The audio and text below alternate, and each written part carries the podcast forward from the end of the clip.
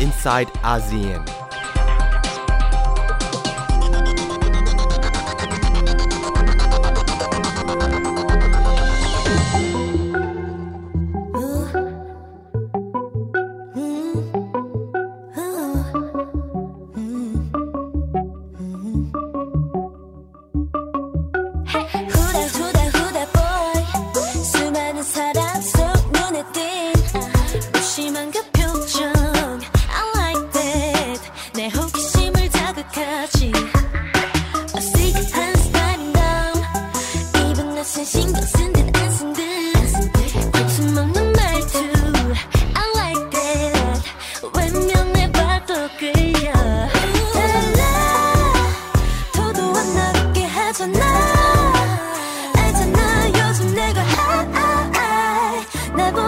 보는 시선 너도 느껴봐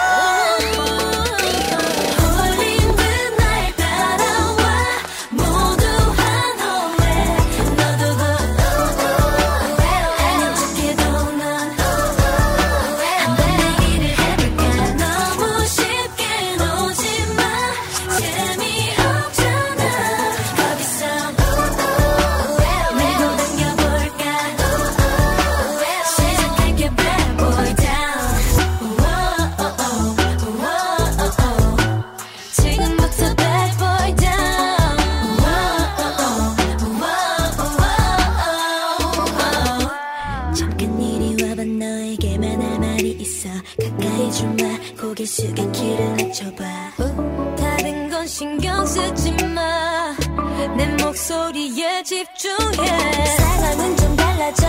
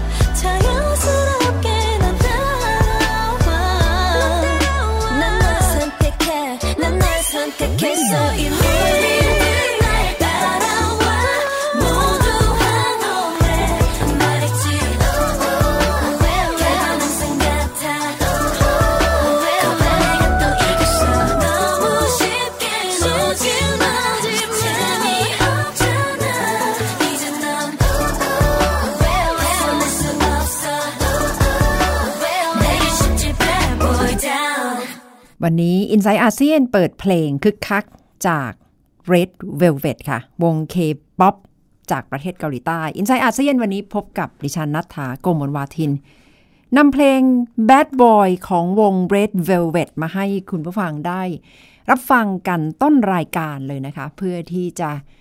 บอกเล่า 90 ให้ฟังว่าวงนี้เพิ่งจะไปแสดงคอนเสิร์ตที่กรุงเปียงยาง มีผู้นำคนสำคัญที่มา ร่วมเชียร์ปรบมือ แล้วถ่ายภาพคู่กับสมาชิกในวงอย่างมีความสุขมากๆ ก็คือ คิมจองอึน ผู้นำสูงสุดของเกาหลีเหนือ เคียงข้างด้วยภริยา รีโซจูค่ะ ซึ่งได้เห็นท่าทีของผู้นำเกาหลีเหนือแล้ว ที่บอกว่าการแสดงบนเวทีนี้ช่างน่าประทับใจ ที่ได้เห็น นักร้องของเกาหลีใต้ แสดงร่วมกับศิลปินของเกาหลีเหนือ เป็นเสมือนสัญลักษณ์ของการรวมชาติของสองเกาหลี น่าสนใจอย่างมากนะคะ เพราะว่าเพียงแค่ย้อนกลับไป ก่อนหน้านี้ ก่อนต้นปีที่ผ่านมา การรับรู้หรือว่าการรับสื่อเกาหลีใต้ ถือว่าเป็นเรื่องผิด มีความผิดทาง อาทยากรรม มีความผิดในคดีอาญาเลยนะคะ เพราะถือว่า เนื้อหาของสื่อจากเกาหลีใต้ เป็นพิษไม่เหมาะกับเกาหลีเหนือ วันนี้ท่าทีเปลี่ยนไปค่ะสำหรับคิมจองอึน ผู้นำเกาหลีเหนือ ที่พยายามจะสื่อสารว่า การได้แสดงร่วมกัน เสมือนเป็นการกระชับสัมพันธ์ ของสองเกาหลี และจะนำไปสู่การรวมชาติ น่าตื่นตาตื่นใจอย่างมากนะคะ และดิฉันได้ รวบรวมบรรยากาศที่เกิดขึ้นบนเวทีที่กรุงเปียงยาง เมื่อวันอาทิตย์ที่ผ่านมาค่ะ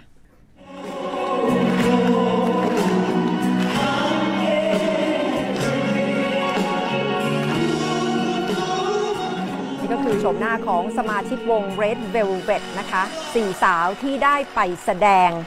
และเป็นหนึ่งในวงเคป๊อปแห่งเกาหลีใต้ทั้ง 11 วงไปแสดงที่กรุงเปียงยางค่ะโดย ท่านผู้นำเกาหลีเหนือคิมจองอึน ไปชมพร้อมกับภริยา รีโซจูนะคะ และได้เห็นการปรบมือการร้องเพลงตาม ซึ่งสมาชิกวง Red Velvet บอกว่าโอ้รู้สึกอบอุ่นอย่างมากกับการแสดงในครั้งนี้ เพราะว่าได้รับเสียงปรบมือแล้วมองไปบรรยากาศอบอุ่นทีเดียวค่ะ ซึ่ง การไปชมครั้งนี้ด้วยตัวเองถือว่าตรงกันข้ามกับคำสั่งของคิมจองอึนก่อนหน้านี้ที่ระบุว่า วัฒนธรรมของเกาหลีใต้ ถ้าใครแอบดูดนตรี ดูคอนเสิร์ต ดูละครของเกาหลีใต้ ถือว่าเป็นการก่ออาชญากรรมในเกาหลีเหนือเลยนะคะ และมีคำพูดที่อ้างอิงออกมาจากคิมจองอึนในครั้งนี้ ถึงกับบอกว่าการแสดงครั้งนี้ คือโอกาสสำคัญเสมือนการรวมชาติระหว่างสองเกาหลี และดูแล้วเป็นจุดมุ่งหมายที่คิมจองอึนก็พยายามบอกไว้ว่าต้องการที่จะเขียนประวัติศาสตร์หน้าใหม่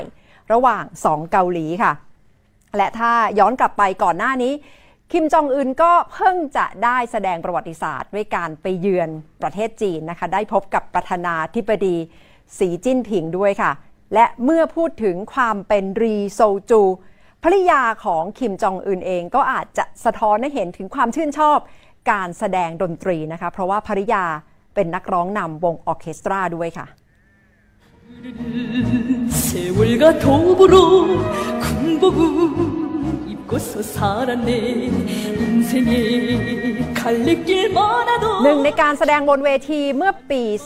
2010 นะคะ เป็นการแสดงที่เรียกว่ารอยเท้าของทหาร การแสดงเกิดขึ้นปี 2010 แล้วก็มีบางกระแสบอกว่า ได้รู้สึกถูกตาต้องใจนักร้องนำคนนี้และนำไปสู่การแต่งงานกัน แต่บางข่าวก็บอกว่าที่จริงแต่งงานกันแล้ว ตั้งแต่ปี 2009 ระหว่างคิมจองอึนและรีโซจูแต่การที่ได้ปรากฏกายพร้อมๆกันในที่สาธารณะ ระหว่างคิมจองอึนและสุภาพสตรีหมายเลขหนึ่งแห่งเกาหลีเหนือในช่วงเวลานี้กำลังได้เห็นประวัติศาสตร์หน้าใหม่นะคะ ก่อนหน้านี้เมื่อสัปดาห์ที่แล้วก็เพิ่งจะไปพบหารือกับประธานาธิบดีสีจิ้นผิง และมาดามเพิงลี่หยวน และน่าจะเป็นอีกหนึ่ง แนวทางทางการทูตของเกาหลีเหนือที่กำลังออกมาใช้ในเวทีโลกในขณะนี้ ก่อนหน้าที่จะพบกับผู้นำเกาหลีใต้ค่ะ ประธานาธิบดีมุนแจอิน บริเวณเขตปลอดทหาร ในวันที่ 27 เมษายน และจากนั้นจะพบกับประธานาธิบดีโดนัลด์ทรัมป์แห่งสหรัฐ ในช่วงเดือนพฤษภาคม หรืออาจจะเป็นมิถุนายนนะคะเพราะฉะนั้นทุกย่างก้าวของคิมจองอึนในห่วงเวลานี้น่าจับตามองเป็นอย่างยิ่งค่ะ ดูเหมือนจะกำลังใช้คะแนนนำเดินหน้าเดินเกมนำเพื่อสร้างคะแนนทางการทูตในระดับโลกค่ะ ซึ่งจะว่าไปขณะนี้คิมจองอึนนี่กำลังใช้แนวทางสร้างสันติภาพ คือเราก็ยังไม่แน่ใจนะคะ เรานี่หมายถึงว่าในฐานะคนที่ติดตามข่าวสารจุดยืนของเกาหลีเหนือมาอย่างต่อเนื่อง โดยเฉพาะภายใต้การนำของคิมจองอึนยังไม่แน่ใจทิศทางของท่านว่า เตรียมที่จะเดินหน้าเพื่อสันติ อย่างแท้จริงหรือไม่ แต่ถ้าเปรียบเทียบกับท่าทีที่เกิดขึ้นหรือแนวทางในการสื่อสาร ถ้าเทียบกับคิมจองอิลและคิมอิลซุง อดีตสองผู้นำซึ่งเป็นต้นตระกูลคิม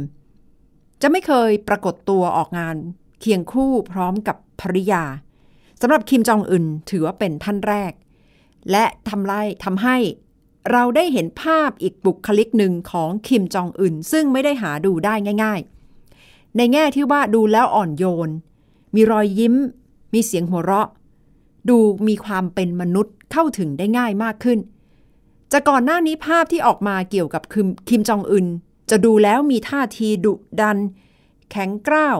เข้าใจได้ยาก และมักจะปรากฏตัวในฐานะผู้นำสูงสุดที่รายล้อมไปด้วยทหารมีแต่บอดี้การ์ดเข้ามาควบคุมกันมากมาย พอมีภริยามีสุภาพสตรีหมายเลขหนึ่งมายืนเคียงข้างทำให้บุคลิกเปลี่ยนไปอย่างเห็นได้ชัดเลยนะคะ โดยเฉพาะในวันที่คิมจองอึนได้ขึ้นรถไฟจากเกาหลีเหนือ ไปเกาหลีใต้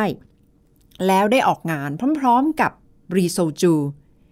หลายๆ ครั้งนี่ทำให้ดูมีภาพของความเป็นผู้ชายอ่อนโยน ความห่วงใยในภริยา ซึ่ง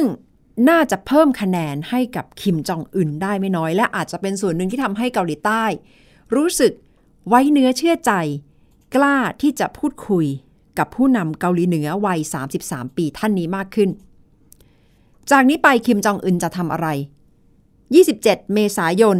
มีนัดที่จะพบกับมุนแจอินประธานาธิบดีเกาหลีใต้ หลังจากนั้นเดือน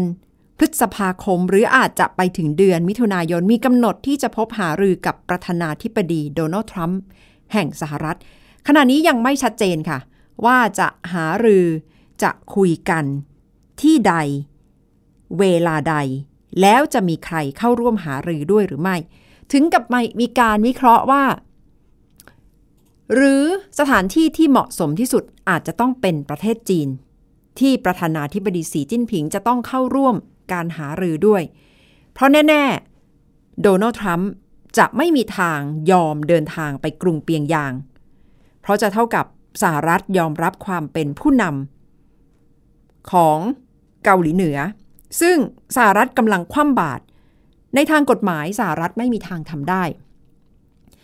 ถ้าจะไปประเทศอื่น คิมจองอึนก็อาจจะรู้สึกไม่สบายใจ ก็ต้องไปประเทศที่ดูแล้วกลางๆ จีนอาจจะกลายเป็นทางเลือกที่เหมาะสมที่สุด หรือไม่เช่นนั้นก็อาจจะต้องไปไกลถึงสวีเดนนอร์เวย์หรือฟินแลนด์ ซึ่งเป็นประเทศที่ขึ้นชื่อเรื่องความเป็นกลาง และมักจะเข้ามาทำหน้าที่ จรจาไกล่เกลี่ยข้อพิพาทในระดับระหว่างประเทศ ของผู้นำนานาประเทศนะคะ เพราะก่อนหน้านี้ก็มีกระแสข่าวว่าคิมจองอึนเพิ่งจะไปเยือนประเทศสวีเดน เพราะฉะนั้นจากนี้ไปต้องดูพัฒนาการที่เกิดขึ้นค่ะว่า พบกับมุนแจอินประธานาธิบดีเกาหลีใต้แล้วจะคุยอะไรกัน จะมีข้อตกลงออกมาในเรื่องใด ท่าทีที่จะพูดเกี่ยวกับ โครงการนิวเคลียร์ของเกาหลีเหนือ คืออะไร เพราะคิมจองอึนได้ระบุแล้วว่า พร้อมที่จะหารือเรื่องนี้กับประธานาธิบดีโดนัลด์ทรัมป์ว่าจะยอมปลดโครงการอาวุธนิวเคลียร์ แต่ก็มีคนตั้งข้อสังเกตอีกนะคะว่า ที่ออกมายอมพูดแบบนี้ เพราะว่าเกาหลีเหนือสำเร็จแล้วทุกอย่าง แล้วเป็นที่ยอมรับแล้วว่าเป็นชาติที่มีอาวุธนิวเคลียร์ ทำให้ข้อต่อรองสูงขึ้น จากแต่ก่อนที่อาจจะดูเป็นเด็กตัวเล็กๆ แต่หลังจากที่ทำการทดสอบ แล้วอาวุธนิวเคลียร์คำนวณแล้ว พิสัยไกลคุณภาพไปได้ถึงดินแดนของสหรัฐจริงทำให้โดนัลด์ทรัมป์นี่โกรธเนื้อเต้นไม่น้อยนะคะ ในห้วงเวลาหนึ่งถึงกับออกมาบอกว่า จะตอบโต้ด้วยไฟและความเดือดดาลต่อไอ้เจ้า นายกระสวย Mister Rocket Man หรือว่าเรียกคิมจองอึนว่านายกระสวย เพราะฉะนั้นตรงนี้แหละค่ะกำลังจะได้เห็นท่าทีที่ไม่คาดคิดว่าจะเกิดขึ้นก็คือโดนัลด์ทรัมป์หารือกับคิมจองอึนภาพที่จะปรากฏออกสื่อจะเป็นอย่างไร จะต้องติดตามกันนะคะ แต่ปฏิเสธไม่ได้ค่ะ เมื่อพูดถึงตัวคิมจองอึนแล้ว ความเป็นสุภาพสตรีหมายเลขหนึ่งของท่านผู้นำเกาหลีเหนือ ดูแล้วน่าค้นหาและคนประทับใจในความงดงามรวมถึงความสามารถพิเศษ ก็คือการร้องเพลงโอเปร่านะคะ ดิฉันมีเพลงของรีโซจูมาฝากด้วยค่ะ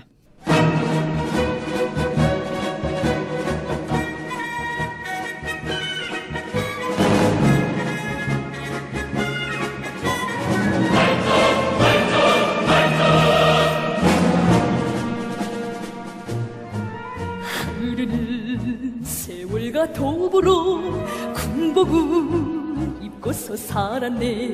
인생에 갈래길 많아도 혁명의 한 길만 걸었네. 경사가 걸어온 발자국 발자국 발자국 발자국. 어머니 저국이 걸어온 승리의 그 길에 빛나네. 어머니 저국이 걸어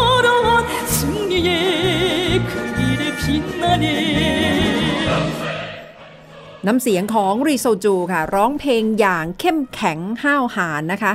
เป็นนักร้องนำวงออเคสตราอึนฮาสึแห่งเกาหลีเหนือค่ะ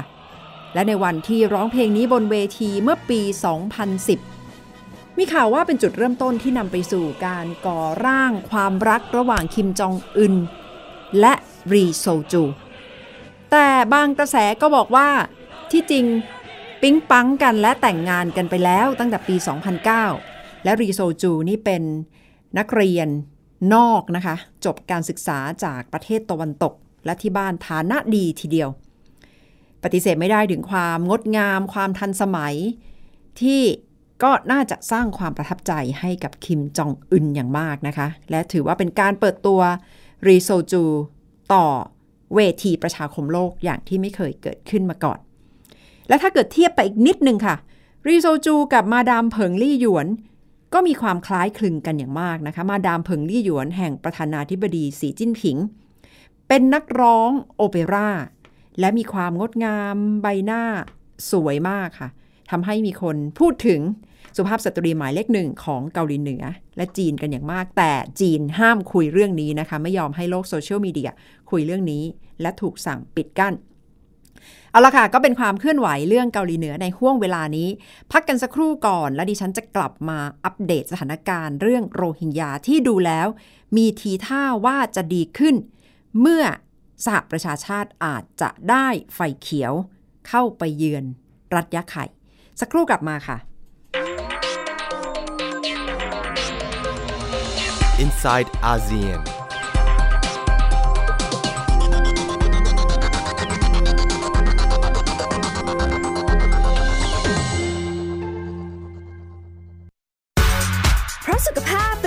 เป็นใส่ใจ เพราะความห่วงใย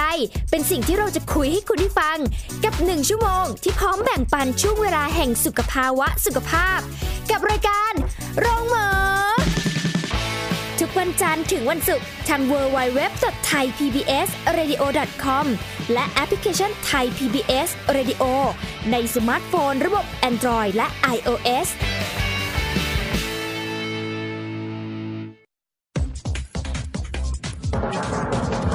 เบื้องหลังที่ไม่เป็นข่าว คนในครอบครัวกลายไปเป็นแพ้เนี่ยไม่ได้ทุกข์เฉพาะคนที่เป็นแพ้นะทั้งครอบครัวทุกข์ไปด้วยเรียกว่าเป็นการบูลลี่นะฮะก็ทางค่ะออนไลน์นี่แหละตอนนี้คือมันสะท้อนความแรงของไฟเก็บมาเล่าให้คนฟังอืมยังไม่ได้เล่าเลยผ่านทางหน้าจอทีวี แล้วก็นำมาเล่าให้คุณผู้ฟังฟัง พูดถึงวันอาทิตย์นี้ไทย PBS มีโปรแกรมถ่ายทอดสด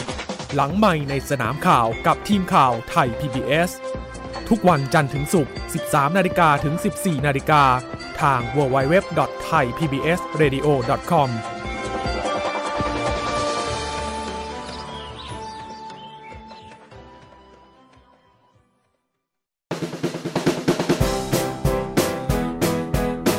วิทยุไทย PBS ร่วมกับเครือข่ายวิทยุเพื่อเด็กและสังคม เนรมิตพื้นที่สร้างสรรค์สำหรับเด็กและครอบครัว ขับเคลื่อนการเรียนรู้สู่การเปลี่ยนแปลง ทุกวันจันทร์ถึงศุกร์ 16นาฬิกาถึง 18นาฬิกาทาง www.thaipbsradio.com แอปพลิเคชัน Thai PBS Radio และสถานีวิทยุในเครือข่ายวิทยุเพื่อเด็กและสังคม ทั่วประเทศ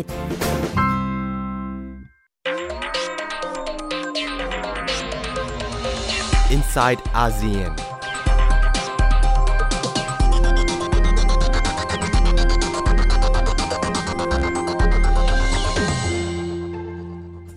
กลับมาติดตามเรื่องของโรฮิงญากันต่อนะคะ เป็นสถานการณ์สู้รบที่เกิดขึ้นตั้งแต่ 25 สิงหาคมที่ผ่านมา หลายเดือนแล้วค่ะ และมีคนอพยพหนีภัยการสู้รบจากรัฐยะไข่ไปที่ค่ายผู้อพยพคอกส์บาซาแห่งบังกลาเทศไม่ต่ำกว่า 700,000 คน เกิดขึ้นมาอย่างต่อเนื่องค่ะ และท่ามกลาง ข้อสงสัย ข้อวิพากษ์วิจารณ์ รวมถึงการจัด การอธิบายสถานการณ์ที่กำลังเกิดขึ้นที่รัฐยะไข่ว่าเท่ากับการฆ่าล้างเผ่าพันธุ์ ตามนิยามของสหประชาชาติ และได้เห็นพัฒนาการเกี่ยวกับสถานะขององซานซูจีที่คงจะน่าตกใจไม่น้อย เพราะว่าด้วยความที่เป็นนักต่อสู้เพื่อประชาธิปไตย เรื่องของการได้รับรางวัลโนเบลสาขาสันติภาพ แต่โดนวิพากษ์วิจารณ์อย่างหนัก บางสถาบันถึงกับระบุว่าจะต้องพิจารณาถอดรางวัล จากองซานซูจี เพราะรับไม่ได้กับจุดยืนเกี่ยวกับคนโรฮิงญาที่ออกมาแบบนี้ว่า คล้ายๆ กับสมรู้ร่วมคิดกับกองทัพ เพื่อฆ่าล้างเผ่าพันธุ์ คนโรฮิงญาค่ะ ความคืบหน้าก็คือมีรายงานว่ารัฐบาลมาเลเซียก็เริ่มที่จะจับสัญญาณได้อีกระลอกหนึ่งแล้วว่าขณะนี้เป็นช่วงเวลาที่คนโรฮิงญาเริ่มที่จะขึ้นเรือหนีภัยออกนอกประเทศ และหนึ่งในจุดหมายก็คือประเทศมาเลเซียค่ะ ขณะนี้อินโดนีเซียเริ่มจับสัญญาณได้ และเมื่อเป็นแบบนี้ก็เป็นไปได้ว่า เรือบางลำอาจจะมาขึ้นฝั่งที่ประเทศไทย ซึ่งถึงแม้ไทยจะไม่ได้เป็นประเทศจุดหมายปลายทางของคนโรฮิงญา แต่ก็เสมือนเป็นประเทศทางผ่าน และเมื่อมีปัญหาเกิดขึ้นมีชะตากรรมแบบนี้ คนโรฮิงญาเองก็พยายามที่จะ ออกมาจากรัฐยะไข่ ขณะนี้จึงเสมือนสถานการณ์เกิดขึ้นในสองระดับค่ะ ระดับรัฐยะไข่ที่พยายามหลบหนีออกมายังชาติอาเซียน และอีกหนึ่งก็คือ หลบหนีจากรัฐยะไข่ ไปที่ค่ายผู้ลี้ภัยคอกส์บาซาที่บังกลาเทศ ก่อนหน้านี้ดิฉันได้คุยกับท่านดรสุรเกียรติเสถียรไทย ประธานคณะที่ปรึกษา นานาชาติ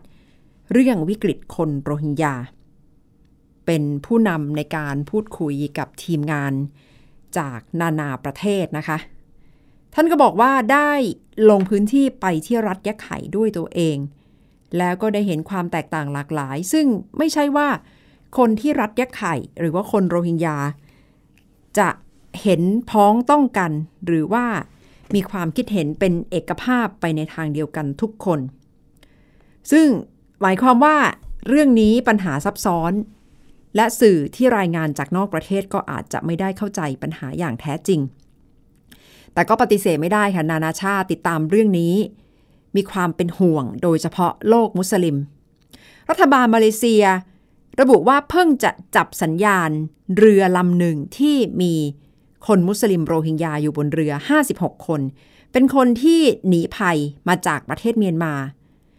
แล้วก็มาขึ้นฝั่งมาเกยตื้นที่ประเทศมาเลเซีย โดยทางผู้บัญชาการกองทัพเรือของมาเลเซียระบุว่า จับสัญญาณเรือลำนี้ได้หลังจากที่เข้ามาสู่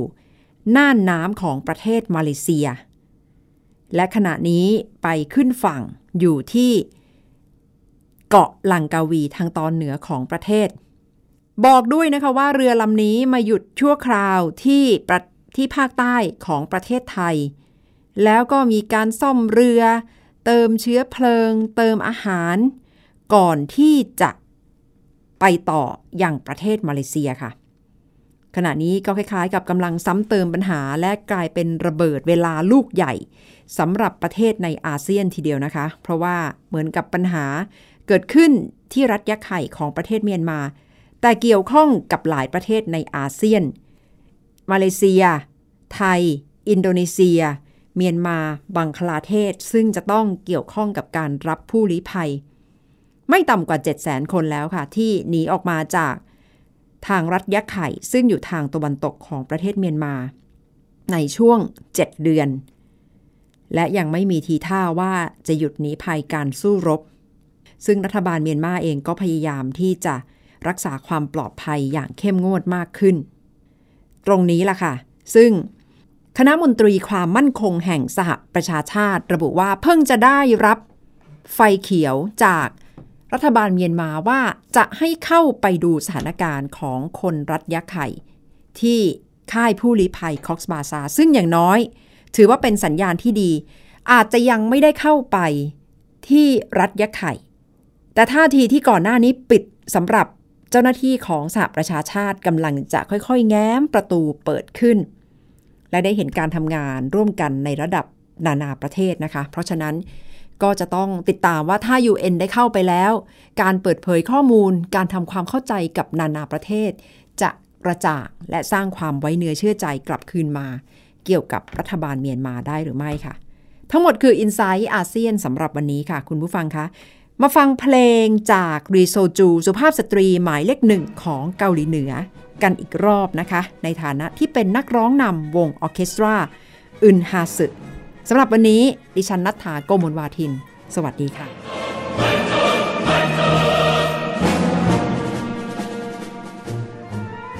흐르는 세월과 도보로 군복을 입고서 살았네. 인생의 갈래길 많아도 혁명의 한 길만 걸었네. 병사가 걸어온 발자국 발자국 발자국 발자국. 어머니 저국이 걸어온 승리의 그 길에 빛나네. 어머니 저국이 걸어온 승리의 그 길에 빛나네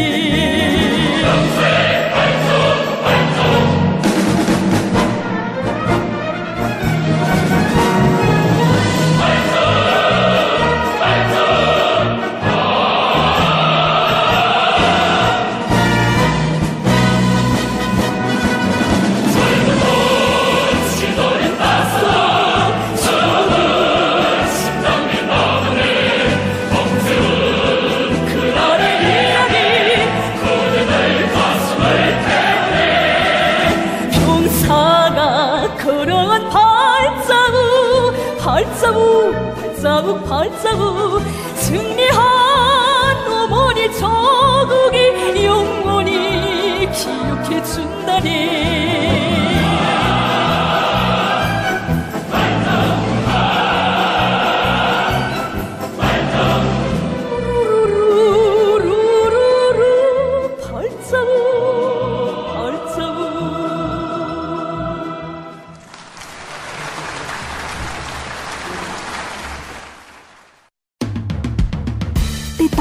รายการย้อนหลังได้ที่เว็บไซต์และแอปพลิเคชันไทย PBS Radio ไทย PBS Radio วิทยุข่าวสารสาระ เพื่อสาธารณะและสังคม